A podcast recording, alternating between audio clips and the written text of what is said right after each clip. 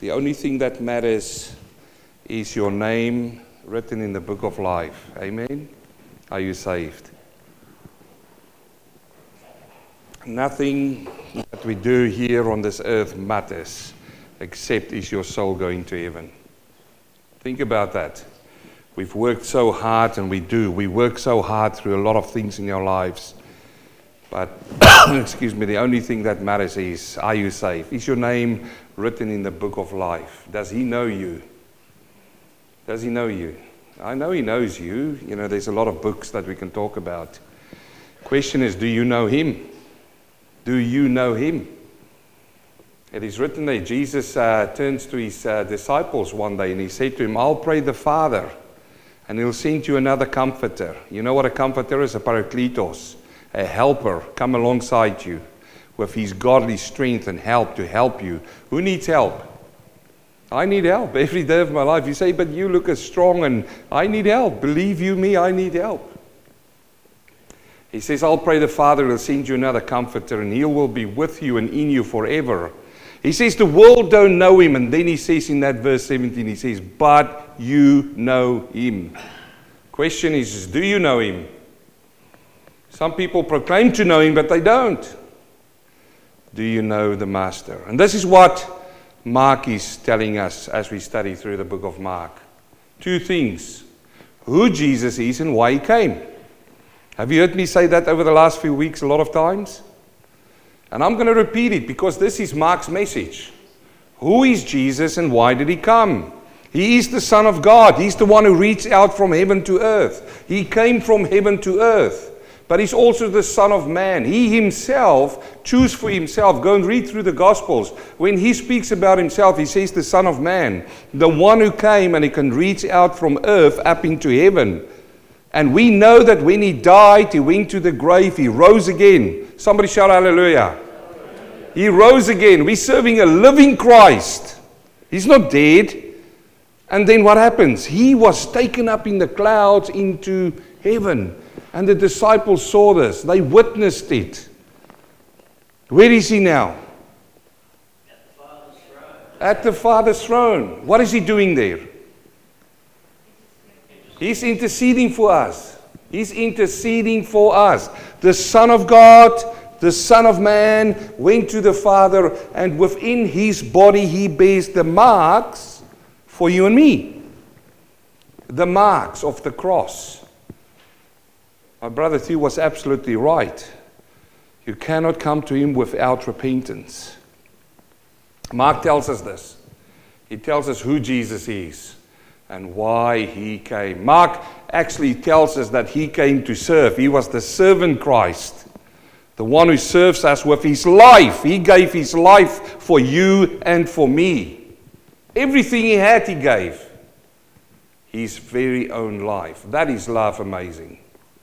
To give up everything he has. If I come to you and I say, What is your net worth?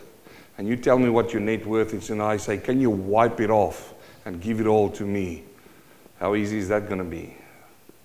The first thing that's going to come up in your mind is, oh, but I'm going to struggle tomorrow if I give you everything today. Isn't that right? He didn't even think about tomorrow when he hung on that cross well. He thought about today is the day that that veil is going to be torn open from top to bottom so that you and I can have entry into that. We sometimes live so much in the future, don't we? in the future? What's going to happen tomorrow? What about tomorrow? What about tomorrow and the day after and the day after that? Neglecting to see what He's giving us today. For today is the day that you live. You don't know what's going to happen tomorrow. And here he tells us this. And we saw over the last few weeks how Mark is brilliantly putting this all together for us to see how Jesus Christ came to serve us, who he is, why he came. And you know what? One thing that we've learned last week when we looked at it is that Jesus shook the Jewish theology. He really shook it. And, and we need to listen to this because each one sitting in this place has been influenced by your culture that you grew up in, has been influenced by how you came to Christ and what teaching you sat under. Each one of us are influenced by our own thoughts and our, and our processes.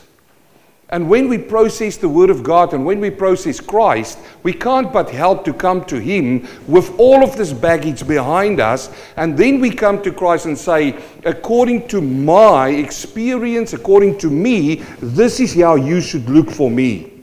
This is how you should look to me. This is how you should serve me. Because it's all about me in this world, isn't it? Come on, let's face it. It's all about me. If you're not going to satisfy me, I'm going to go. I've got an expectation, and if you can't get up to that expectation, I'm going to go. And that is the biggest problem and sin in people's hearts. It's all about us. Jesus walks in, and here is these scribes and these Pharisees, and they had their theology, and every single thing needs to fit within that box. They want to take Jesus from the heaven and put him in the box. Let it be known today that you cannot put Jesus in a box. He owns the box. Isn't that wonderful? But this is what we do. So if we point finger at these scribes and Pharisees and, and we say, you should have thought better and know better, think about it. You are in that same seat when you come to the Word of God. What has influenced you this last week and how are you sitting here today? How are you sitting here today? What conversations did you have the last week, and what did you bring out of those conversations sitting here at the Word of God? That's going to influence you as it influenced these people. So he shook them really. He proved that he had the power to forgive sins of the paralytic man. Remember this. You remember how they broke up the, the roof and they let the man down. And before the man, well, uh, this is my words, before the man could even speak, he says, Your sins are you forgiven because he saw the faith of these men and he saw the faith. And these men, because they come with their own reference, with their own background, say to him, Who do you think you are to forgive sins? Who do you think you are? And this is what our conversations are made up sometimes. We come to a situation and we say, Who do you think you are to come and speak into my life? Am I talking to real people here? Sometimes somebody says something to you that upsets you. My question is, why did it upset you? Is it true, number one, or is it not true? If it is true, what they said, and it upsets you, then you've got something to work on. Am I right or wrong?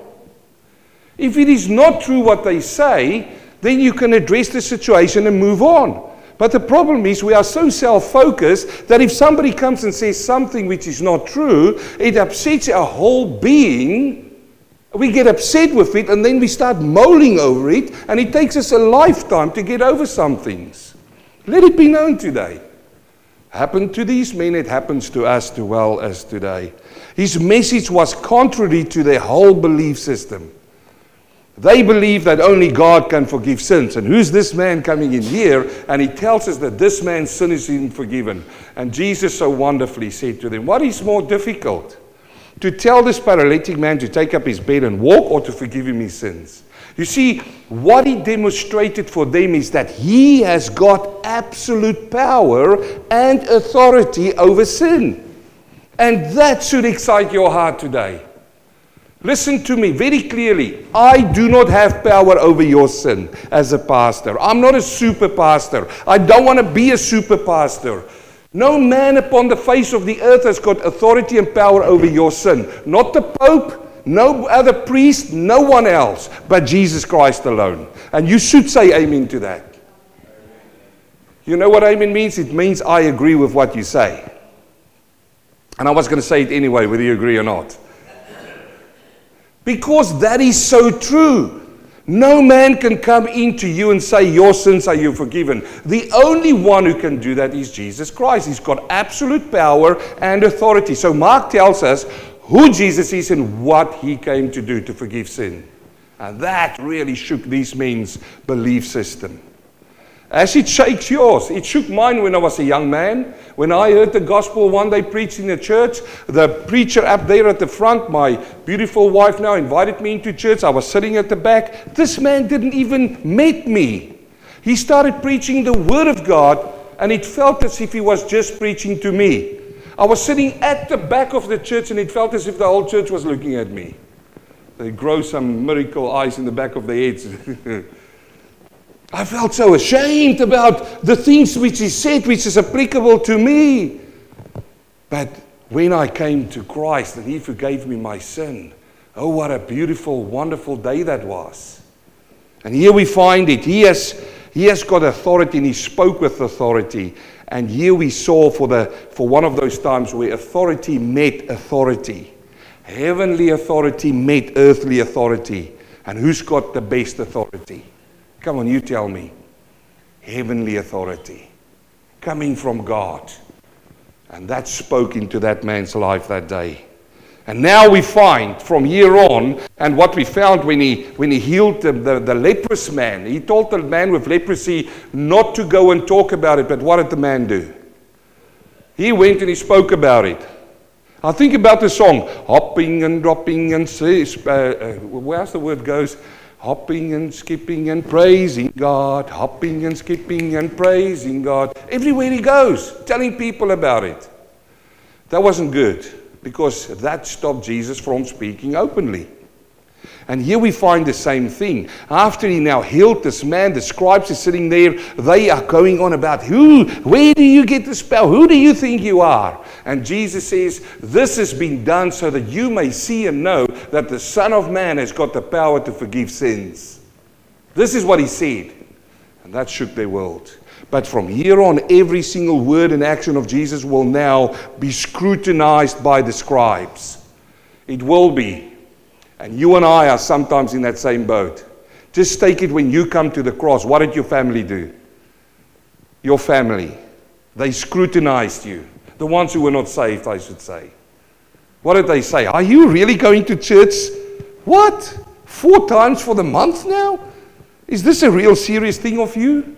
Why do they say that? Because they know your history. Your history. They know that.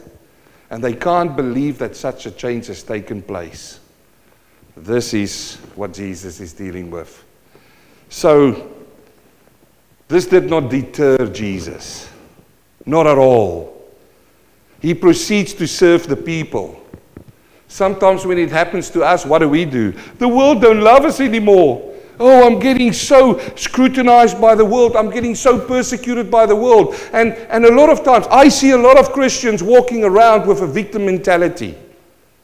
Oh, the world don't love me anymore. Well, the world's not supposed to love you. Hello? The world's not supposed, is it? But this is the thing, Glenn. They are fighting for the love of the world. It is a victim mentality. Christ did not walk around with a victim mentality. mentality. He didn't walk around and get his disciples together and say, Oh, those, do you hear what those scribes say? Oh, they, those, those scribes, they don't get me. They don't understand me. They don't. He didn't do that. What did he do? He kept on doing what he was doing. And we're going to see it today. This time, with a ministry of hope to a hated man and a hopeless class. That's the message today. We're going to see today hope to a hated man. To a hated man. Let's read about this man. Mark chapter 2, verse 13. Then he went out again by the sea, and all the multitude came to him. How wonderful is this? The multitude came to Jesus. Is that happening in our day? No, they don't. They run away, isn't it? They don't want to hear about him. But here in this particular sense, they came to him and he taught them. He taught them. You see, Jesus was focusing on what he came to do. We've heard this before. In Mark chapter 1, verse 38, he said, This is Jesus, but he said, Let us go into the next towns that I may preach there also, because for this purpose I have come forth. So, why did Jesus come? To preach. I said it before. I said it in, in, in the messages before. He didn't come to be the miracle healer. So many churches preach Jesus Christ as this miracle healer, the secret potion, the secret wand. You just say in the name of Jesus and boom, there's, there's some secret stuff happening there. He didn't come to be that. And if you see that, that is error. Let me tell it to you. He came to preach the gospel. Because it's not because of this body sickness, it is about the soul being saved. That is what he came for. And he said it to them. He said, Let's go into the next towns that we may preach there also, because for this purpose I have come. So now we see that he used two things. He used preaching, which is kairos. He stood up and he spoke hard. And it's so amazing. If you see all of the places that Jesus spoke, he didn't have a nice mic like I've got here. He wasn't a weak Jesus. He was a powerful man. Think about it. Multitudes came, and he had the voice to speak to a multitude so that even in the cheap seats at the back they could hear him perfectly. This is the Jesus. He went by the sea. What do you find by the sea? You find waves, you find wind, you find birds, you find animals, you find people chatter. By that, he, he, he raised up his voice and he speak. That is kairos. He preached the word, but here he uses the Greek word didako. What is that meaning? It means to make you a disciple a disciple. The problem in the church today is, and if I say churches in general, is that a lot of people come to the cross, but they never go to the didaco. Well, what do you mean, preacher? Well, what are you saying? Well, what is didaco? They go and they say a five minute prayer. Some churches do that and go, Now your sins are forgiven. Welcome in church. Yeah, yeah, sit down but they never come to the didaco of Jesus Christ where they accept his teaching, where they sit and open up the word and they sit and listen to the word of God so that the word of God can strengthen their faith. Just sit there. Mocha What will happen will happen. I'm in the church now. That, that ought to make everybody happy. Jesus, that ought to make you happy. No, no. He taught them as well. That means that you and I need to take the responsibility to sit down and to listen to the word to come into your hearts and lives. And we need to grow in the word. Because if you grow in the word of God, you grow in strength, in your faith. Yes? No? Amen? So, this is what he did. He taught them, Didaco. It says there in verse 14, as he passed by now, he saw Levi, the son of Alphaeus sitting at the tax office. And he said to him, Follow me. So he arose and he followed him. Just one sentence with one man's name, but there's so much sitting in here which I want to unpack for you. Alphaeus had a son, his name was Levi. Much expected. The name Levi points toward the priesthood, isn't it? The Levites of the Old Testament. One wonders why he gave him the son Levi. Maybe the boy didn't turn out the way that the father wanted him to turn out. Have we experiences in our families about that? You see the poor little boy, the baby boy, you grow them up, and you want them to turn out good, and they don't turn out good. So here he brings the name of the Father in. I wonder why did he put in the name of the Father? Maybe there's expectancies that wasn't reached. Here, this man here, Levi, who later on will be called Matthew and will write the Gospel of Matthew, but let's, let's leave it there. This man was at the tax office. So he was a tax collector. And there's some things we need to understand about tax collectors of their day. Not today. Please don't take my recording and take it to the ATO, okay? There might be some people who's got family working in the ATO. This is not for you, okay? This is, this is back in the day, okay? Back in the day, the tax collectors were hated people by society. They were hated. These were some of the worst people that you could find.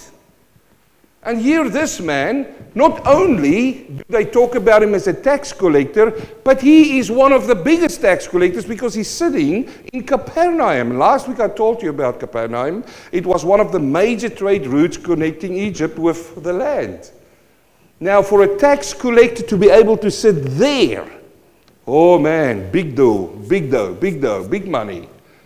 And what did these tax collectors do? They were seen as very hated people. He was a Jew, and a Jew, the Jews didn't accept him because he was working for the Romans. He was collecting tax on behalf of the Romans. So everybody coming past need to go and see Levi. Pay your tax, pay your tax. You say, what's wrong with tax? Hang in there. So not only was it the Jews who didn't like him, but the Romans also didn't like him because he wasn't a Roman citizen. He was only there for convenience sake. It's not as if the Roman high, uh, you know, high official would come around and say, "Hey, Levi, you, know, you look like a really nice fella. Let's be friends, man. Come over to my house and have a barbecue or a braai, like South Africans do." He said, "That's not going to happen."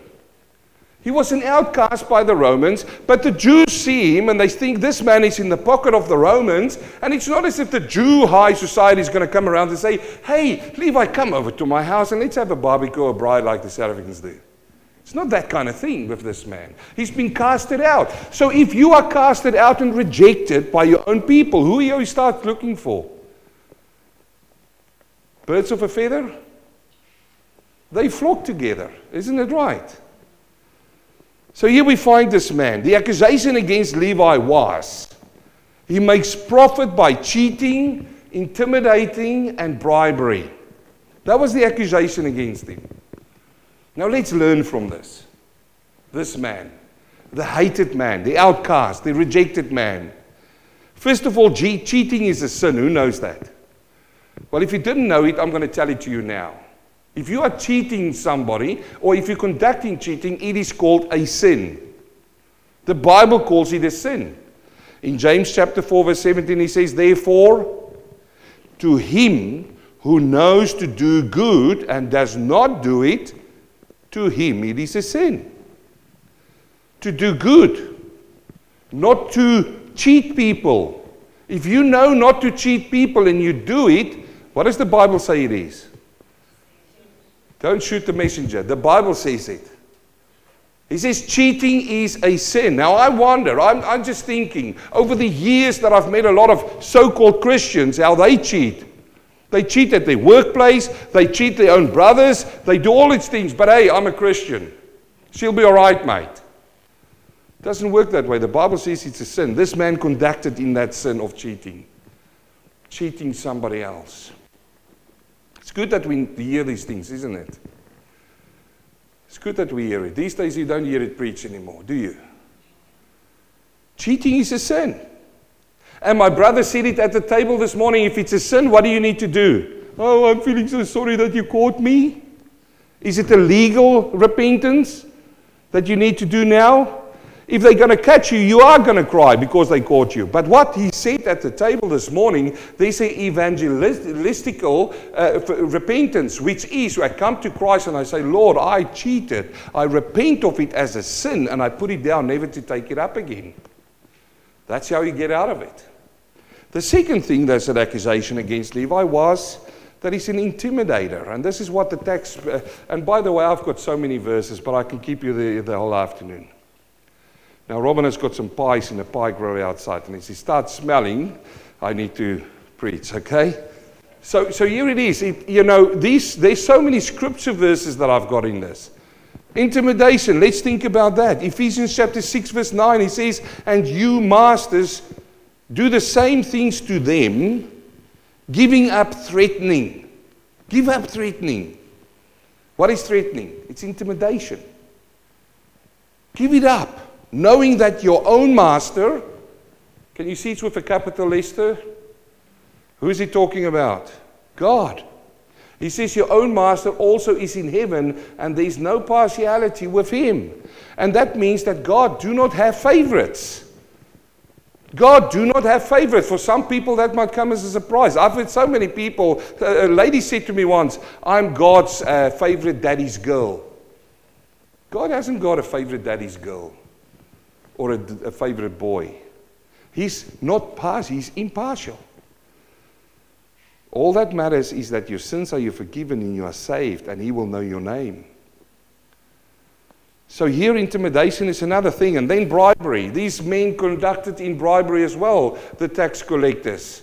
The Bible is clear about bribery. It says in Proverbs 17:23, a wicked man accepts a bribe behind the back to pervert the ways of justice. Now, let me just ask you can you see this playing off on the, on the news, on your TV screens right now? What's happening in America, what's happening in Europe, what's happening all over the place? Then it is an absolute shame that they catch Christians doing all of these things. An absolute shame. You know, it, it, it is throwing the pearls before the swine if Christians conducting this. That's what it is. But there are those who conducting these things. So here is Levi. He's sitting there, he's hated by society. He's sitting in the tax office, he's got a lot of money, he's well off. But let it be known, even if you do have a lot of money and no friends, it means nothing. He's not feeling good about himself. What about his dad? Maybe there was an expectancy of his dad for him to read something, maybe to become a priest. I don't know. You know, I'm just thinking these things. And the boy didn't turn out well. He's now a tax collector. It's not as if he, his dad is going to get friends together and, and there comes Levi walking in his dad and he goes, Hey, everybody, quiet, quiet, my son arrived. Levi, the tax collector. It affects everybody. Let it be known that sin affects everybody, not only you, it affects your family. Here's this man. And I know it's a busy slide. But with God, this is the but. Through Christ, there is mercy. Somebody shout hallelujah. But through God, but with God, through Christ, there is mercy to pardon the greatest sin and to give grace and to sanctify the biggest sinners. This is why this man is standing here, by the grace and the mercy of God. I can honestly stand in front of you and say, I, I'm, not way, I'm not better than Levi. I'm not better than him. You say, oh, you, you, you, you're saying you're bribed. No, no, it could be something else. One sin is not exempt from another sin. If you sin, you sin before God. But you know what? With God and through Christ, there is mercy to pardon. And we're going to see it with this man. So, this man, the accusation against him was that, but he wasn't faring better with, the, with his social life, as I said to you. The Jews hated him, the Romans hated him, so he started choosing bad friends. And what does the Bible say about bad friends? 1 Corinthians chapter 15, 33. Do not be deceived. Evil company corrupts good habits. Who knows that?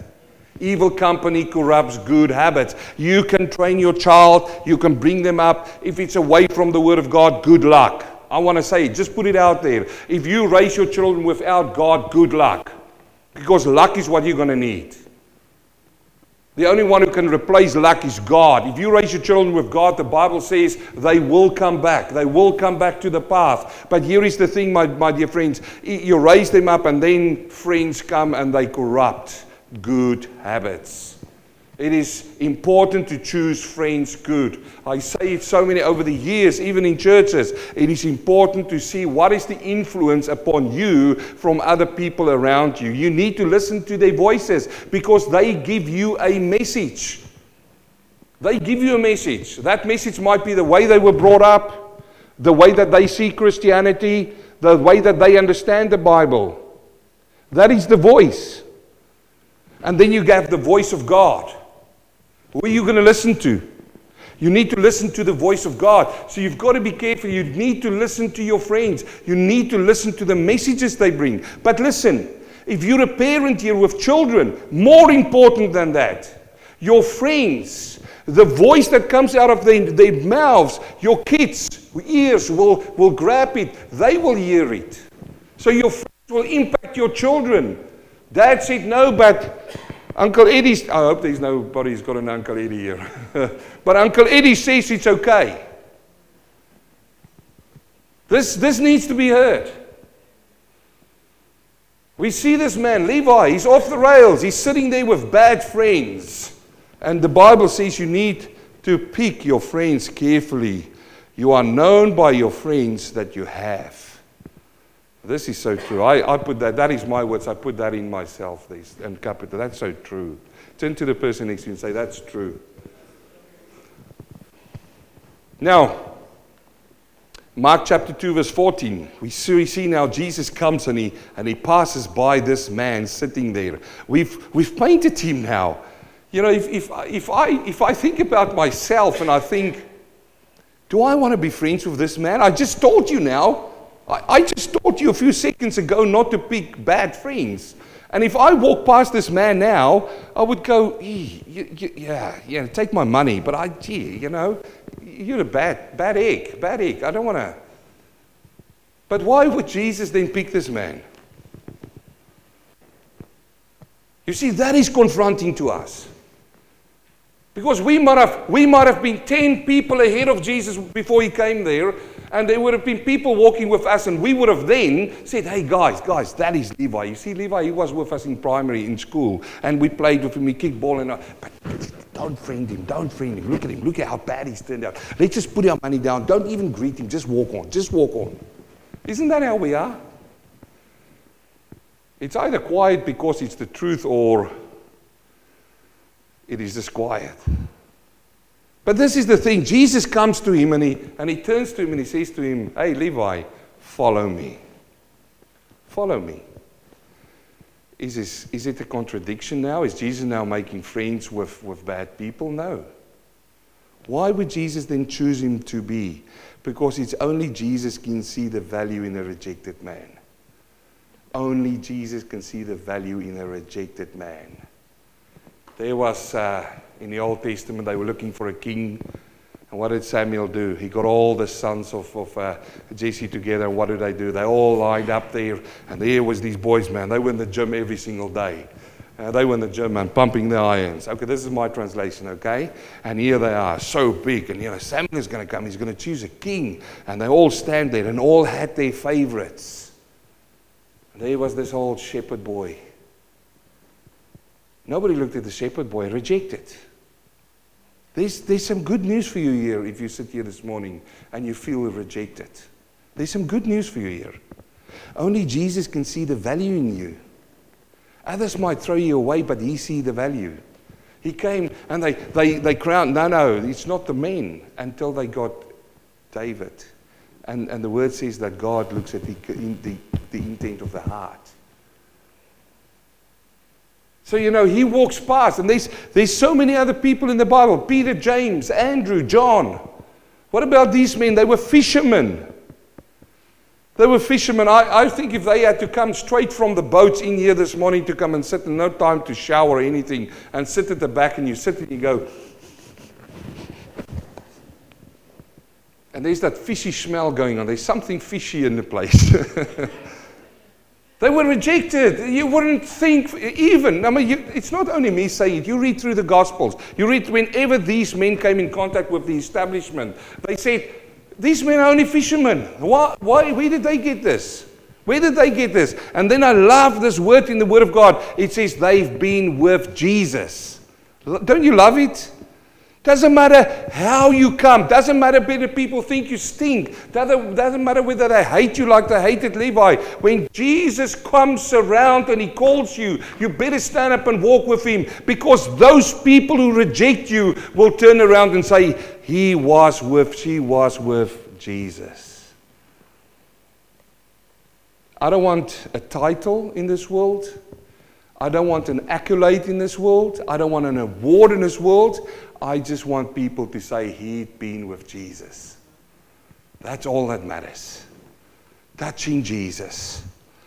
He's the only one who can see a rejected man. See how this happened. Now, it happened in verse 15 as he was dining in Levi's house. He was dining in Levi's house. Whew, that's a big no no. This rejected man, that many tax collectors and sinners also sat together with Jesus and his disciples. Now, this is it. This is where I said, you know Levi's friends?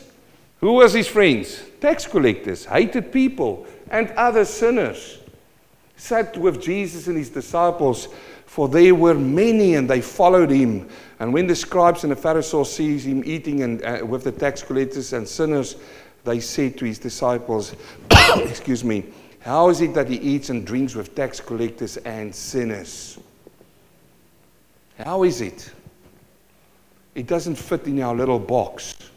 It doesn't fit. And, and let me just say this there's some people who use this passage and they preach that Jesus was sitting there and he, he was drinking alcohol and getting, you know, drunk with these men and he was, you know, like, no, that's not what it is.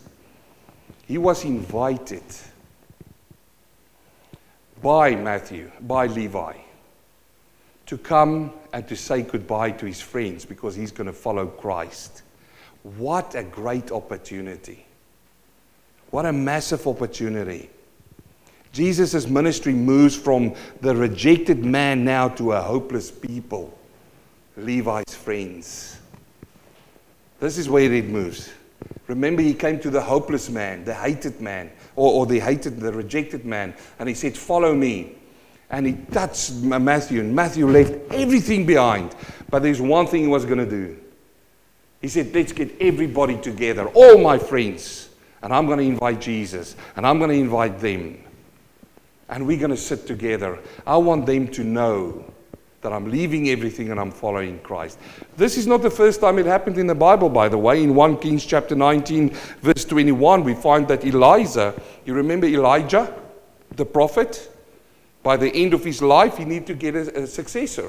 And Elijah came around. And Elijah said to him, he said, Elijah said to him, follow me. And Elijah said to him, can I first go and say goodbye to my mom and my dad, you know, my parents?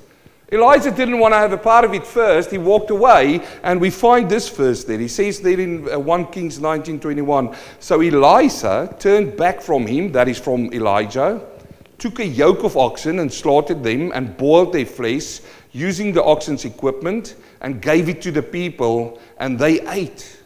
Then he arose and followed Elijah and became his servant. This is what Levi did. He was sitting there Jesus said, Come, follow me. I wonder, I just wonder what made him to stand up straight away and left everything. Let it go. You see, sometimes, and a lot of times, and most of the times, people get sick and tired of sin. They get sick and tired of sin. I don't want to do it anymore, but I keep on doing it. But when the Master's voice came, oh man, it cut through everything. He has got the power over sin, He has got the power and the authority. So here, all the friends are together. And now it happened in verse 15 as he was sitting in that house that these men came. That these, these men came and they said to his disciples, How is that he eats and drinks with the tax collectors and sinners? And it's fascinating for me. They didn't go directly to Jesus. Have you noticed? They didn't walk over to Jesus, they went to his disciples. And we've got to learn from this. Because I came across this and it is so true. It takes two persons to destroy you an enemy to slander you, and a friend to tell you about it.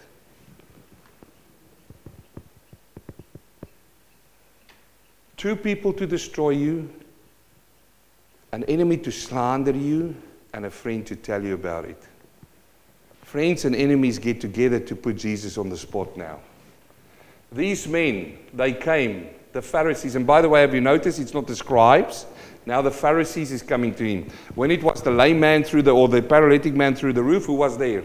The scribe said, Who can forgive sins? Because the scribe studies the Bible, every single passage of it in the Old Testament. It is the scribes who could say to, to, to Jesus, Only God can forgive sins, because they are like the lawyers. They know every word legally.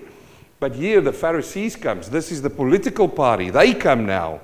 And they say, we've got, we've got a status to uphold. You know, we are, we are Pharisees. We don't mix with the underclass. We don't mix with those sinners. No, no, we are up here, high society. And, and it's so that you find these things in churches as well. You find in churches people who think, you know, we are so holy, man, it shines out of us, that we can't even come down and touch somebody. These are this, it's the same thing here. These, these Pharisees came. They don't go straight to Jesus, they whisper to the disciples and go, and they try, and what is the thing here? Are you trying to make the disciples up against Jesus, his very own, his friends? They came to his friends and then they came to Jesus, and these, this is what happens. But I love Jesus' answer. I love this. When Jesus heard it, he said to them, Those who are well have no need of a physician. They don't need a doctor, those people. And let's face it, it's not as if you're going to go this afternoon. Everything is good with you. You're feeling well. Your heartbeat is right. You're not sick or anything. Make an appointment with the doctor. Are you? And then you turn up at the doctor and you walk in and you sit down and he goes, Okay, okay, Kylie, how can I help you today? Nothing. I'm feeling well. What are you doing here? Well, I just thought I'd come around to see you. He's going to think, Is there something wrong here? That's not how it happens, he said to them. He says, Those who are well don't need a doctor, but those who are sick. I did not come to call righteous, but sinners to repentance. And this means that the good news is that to all men and all classes find hope in Christ. Can somebody just call my wife? I'm finished, and then we're going to pray and sing. So, what have we learned out of this? I don't know where and how the Holy Spirit speaks to you today because He is speaking to people. I don't know what angle He's using with you because, as I said before in the sermon, when you came here, there's been conversation that happened in your life. I'm not privy to that, and I should not be privy to a lot of those. I'm not, I'm not God that put, God has put here on earth, and I should know everything that goes on in your life. No. You and God knows what goes on in your life, but you came this morning with that in your, in your emotional calendar, in your body, in your emotions. You're sitting here this morning and the Holy Spirit comes to meet you here. What did you learn this morning? What did you take out of this? Are you rejected? Are you fearful? If you are fearful this morning, know this that He, he is the hope.